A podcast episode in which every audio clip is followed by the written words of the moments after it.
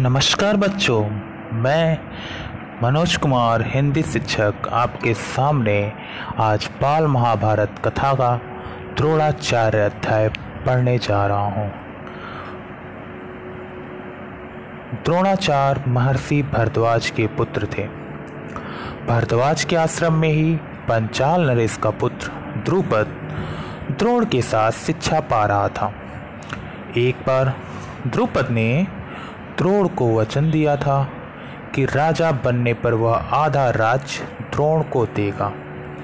बाद में द्रोण ने कृपाचार्य की बहन से विवाह किया।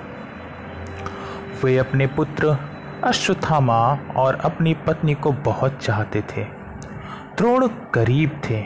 उन्हें पता चला कि परशुराम अपनी संपत्ति गरीब ब्राह्मणों में बांट रहे हैं।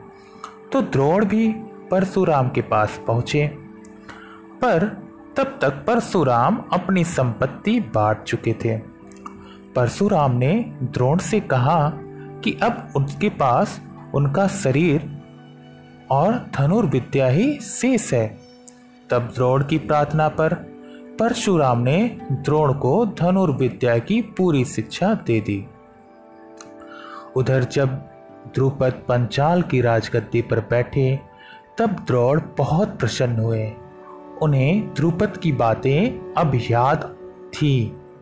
उन्होंने सोचा कि वहाँ जाने पर द्रुपद आधा राज्य ना सही, कुछ धन तो अवश्य ही देंगे।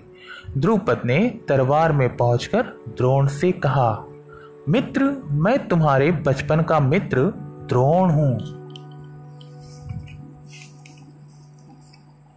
यह सुनकर गर्भ में चूर ध्रुपद ने कहा, मित्रता बराबर वालों में होती है। जो किसी राज्य का स्वामी ना हो, वह राजा का मित्र कैसे हो सकता है? इस अपमान से आहत होकर द्रोण ध्रुपद से बदला लेने का मन बनाकर कृपाचार्य के यहाँ गुप्त रूप से रहने लगे। एक दिन हस्तिनापुर में राजकुमार खेल रहे थे। उसी समय उनकी गेंद कुएँ में गिर गई।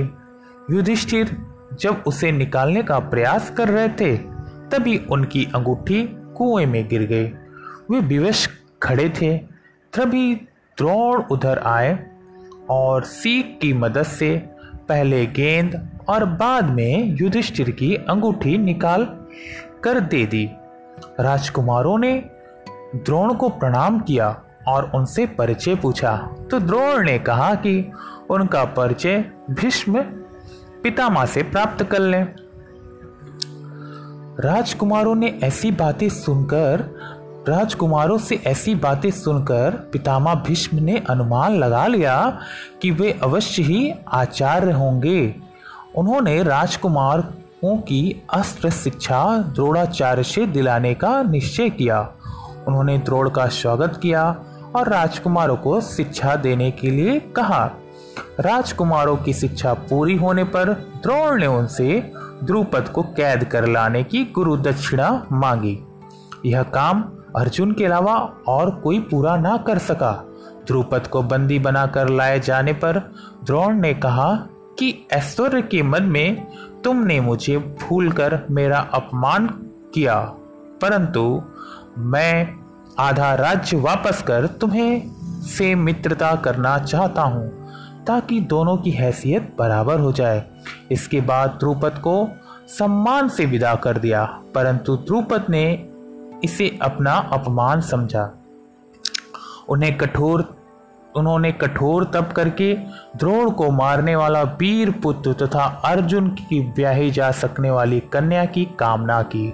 जो पूर्ण हुई, उसने उसके धृष्टदुम नामक पुत्र ने कुरुक्षेत्र के युद्ध में द्रोण पर विजयी पाई और द्रौपदी का विवाह अर्जुन के साथ हो गया। तो बच्चों, ये था आज का पाठ द्रोणाचार्य। उम्मीद है आपको मेरी कहानी अच्छी लगी होगी।